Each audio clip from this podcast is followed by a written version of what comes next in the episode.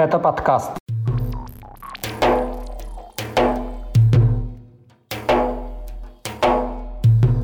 Чеченские диверсанты в Белгородской области, боец Ахмата в плену под Бахмутом, закрытие базы ЧВК «Вагнер» на Кубани, переход российского отделения компании «Данон» племяннику Рамзана Кадырова и переименование стадиона в Дагестане. Об этом и не только в 141-м выпуске подкаста «Кавказ. Реалия». О главных новостях недели на юге России и Северном Кавказе вам расскажу я, Катя Филиппович. Привет! Поставьте лайк, и мы начинаем.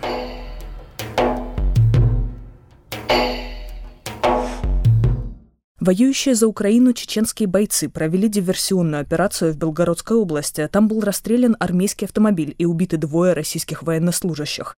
По неподтвержденным данным, это произошло 15 июля в районе белгородского села Середа. Изначально сообщалось, что операцию провел отдельный батальон особого назначения, сокращенно АБОН. Однако потом выяснилось, что организатором был полк «Борс», который возглавляет экс-командир чеченского отряда из Сирии Рустам Ажиев, более известный как Абдул-Хаким Шишани. В сети появилось видео операции. На этих кадрах разговаривающие на чеченском языке бойцы стреляют по армейскому грузовому автомобилю с пометкой «Z» на кабине. На скорости машина съезжает с обочины, врезается в дерево и останавливается. После этого по автомобилю продолжают стрелять. Этот ролик 17 июля опубликовало Главное управление разведки Вооруженных сил Украины. В ведомстве не уточнили, когда, где и с какой целью, а также какое подразделение устроило засаду. Российские силовые ведомства нападения на армейскую машину на территории страны и гибель военнослужащих не комментировали. Примечательно, что в этом рейде участвовали сыновья ичкерийских лидеров. Это Шамиль Закаев, старший сын главы правительства Ичкерии за рубежом Ахмеда Закаева, и Фахти Бараев, это сын ичкерийского полевого командира Арби Бараева, убитого в 2001 году. Журналисты сайта «Инсайдер» узнали их по видео с информацией о рейде, а младший сын Ахмеда Закаева, Наиб Закаев, подтвердил изданию, что на видео именно его родственник. Он также рассказал, что его брат Шамиль присоединился к войне на стороне Украины вскоре после начала полномасштабного вторжения России. Он служит в департаменте внешней разведки в структуре правительства Ичкерии за рубежом. Чеченскому полку удалось свободно зайти в Белгородскую область. На опубликованных кадрах видно, как несколько десятков диверсантов беспрепятственно двигаются по российской территории. При этом ранее сообщалось о переброске в Белгород отряда «Запад Ахмат», который, как предполагалось, должен был укрепить приграничные с Украиной территории. Однако диверсанты никакого сопротивления в Белгородской области не встретили. Попавший в плен под Бахмутом боец кадыровского подразделения «Ахмат» Сергей Медведник заявил, что командование отправляет на передовую взводы, состоящие в основном не из чеченцев, а из уроженцев других регионов России. Их, по словам пленного, хуже вооружают и никак не готовят. О переброске спецназа «Ахмат» под командованием Апти Алаудинова на, цитата, «сложное бахмутское направление» в начале июля писал глава Чечни Рамзан Кадыров. Видео с допроса Медведника опубликовала общественная организация «Русь сидящая». На нем пленный рассказывает, что на бахмутском направлении воюют чеченские подразделения «Ахмат-Север» и «Ахмат-Юг».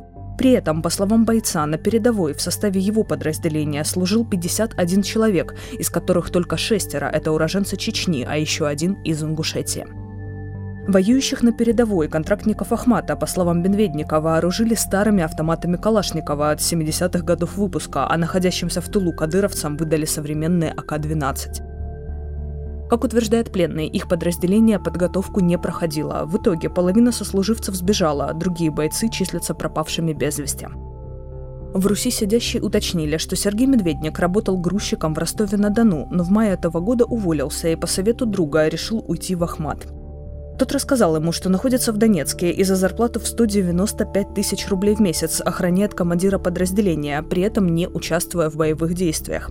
Медведник согласился на обещание легкого заработка и 26 июня за свой счет отправился в оккупированный Донецк. По данным источника правозащитной организации, 30 июня Медведника вместе с 3 другими бойцами, также не имеющими отношения к Чечне, доставили в военную комендатуру Луганска, где они подписали контракт с Министерством обороны России сроком на полгода. Тогда формы с ними поделились сослуживцы, после чего бойцам выдали автоматы, по 3 магазина патронов и послали в бой в районе села Клещеевка под Бахмутом. Медведник попал в плен спустя 2 недели, 13 июля. Скачивайте приложение «Кавказ. Реалии», чтобы оставаться на связи в условиях военной цензуры в России. Ссылки на приложение вы найдете в описании к этому выпуску подкаста. Служба безопасности Украины считает дезертиром Хусейна Джамбетова, который под позывным «Бандера» участвовал в обороне страны в составе чеченского батальона «АБОН», а затем вернулся в Чечню и поддержал режим Рамзана Кадырова. В СБУ полагают, что Джамбетов самовольно покинул расположение украинских вооруженных сил в районе Бахмута. Кроме того, спецслужбы Украины проверяют информацию о возможной причастности перебежчика к убийствам украинцев, а также уровень его доступа к конфиденциальной информации. Об истории Джамбетова для нашего подкаста говорит чеченский оппозиционный блогер Ислам Белакиев. Предательство Джамбетова стало шоком для многих, в особенности для тех, кто воюет в Украине против России, так как это человек, который недавно, буквально недавно стоял рядом.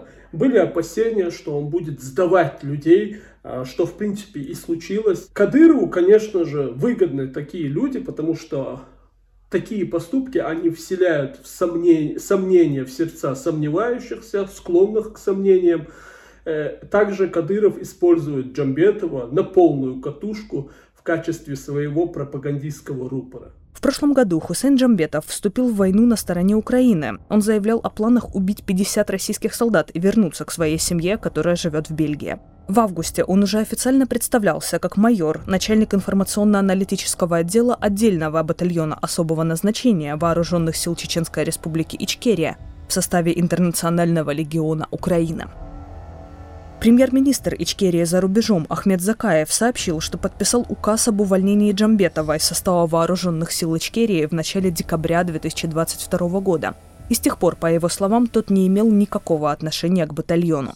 В мае этого года Джамбетов появился в Чечне. Он вернулся в республику и выразил восхищение режимом Рамзана Кадырова.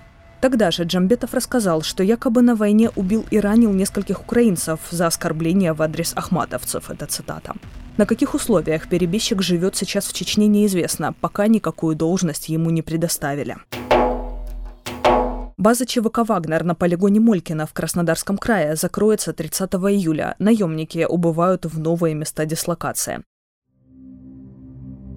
Это следует из видео, опубликованного в одном из связанных с ЧВК телеграм-каналов. На видеоролике группа военных в камуфляже и с закрытыми лицами. «Голос за кадром» объявляет о закрытии базы в Молькино. Военные снимают флаги России и флаги ЧВК «Вагнера».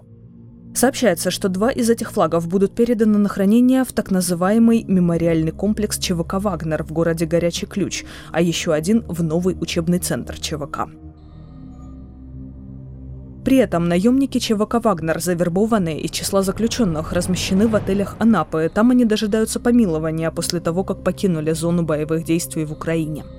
По данным издания «Важные истории», их расселили в 3 отелях в поселке Витязево. Цена номера составляет от 2 до 7 тысяч рублей в сутки. Со слов родственников, всего там находятся около 400 человек, некоторые уже 2 месяца. Покидать территорию отеля им запрещено. По принятому порядку указ о помиловании поступает по истечению срока контракта, заключенного с ЧВК «Вагнер». Однако некоторые родственники сообщили изданию «Важные истории», что ждут помилования раньше. По их информации, всех заключенных хотят отпустить из отелей до 29 июля. Якуб Закриев, министр сельского хозяйства Чечни и племянник главы республики Рамзана Кадырова, возглавил компанию «Данон Россия» после ее передачи в управление Росимуществу. Об этом сообщают чеченские госканалы. Информацию также подтверждает система «Спарк». Назначение сделано после того, как президент России Владимир Путин 16 июля подписал указ о передаче акций французского концерна «Данон» в России в так называемое «Временное управление Росимуществу». По существу речь идет о национализации компании, подчеркивает деловое издание «The Bell». Источник издания утверждает, что у этой процедуры есть интересанты в Чечне. Якуб Закриев, сын старшей сестры Рамзана Кадырова Зулай, в 2018 году в возрасте 27 лет он был назначен мэром Грозного, став одним из самых молодых глав городов в стране. Прослужив на этом посту 2 года, в феврале 2020-го Закриев получил назначение на должность руководителя администрации главы и правительства республики. Уже в ноябре того же года он стал заместителем председателя правительства и министром сельского хозяйства Чечни. В Дагестане власти собираются переименовать стадион в Махачкале, который сейчас носит имя Елены Исинбаевой, двукратной олимпийской чемпионки по прыжкам с шестом, имеющей дагестанские корни.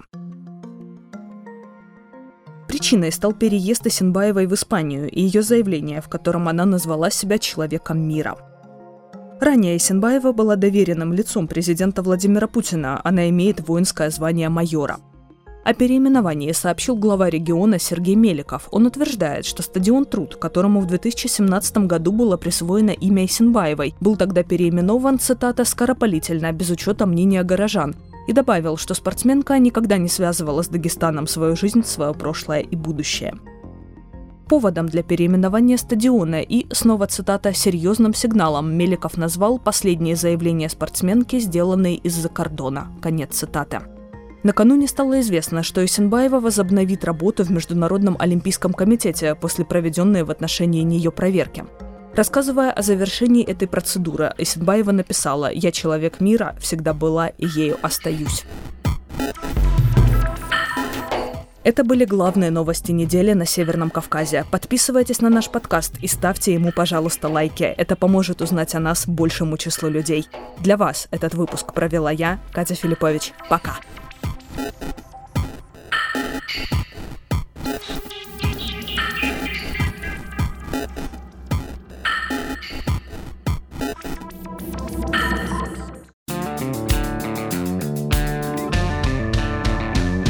Студия подкастов «Радио Свобода». «Человек имеет право», «Время свободы», «Американские вопросы», «Кавказ подкаст», «Атлас мира», «Цитаты свободы». Скучно не будет. Слушай на всех подкаст-платформах. Просто надень наушники. Подкасты «Радио Свобода».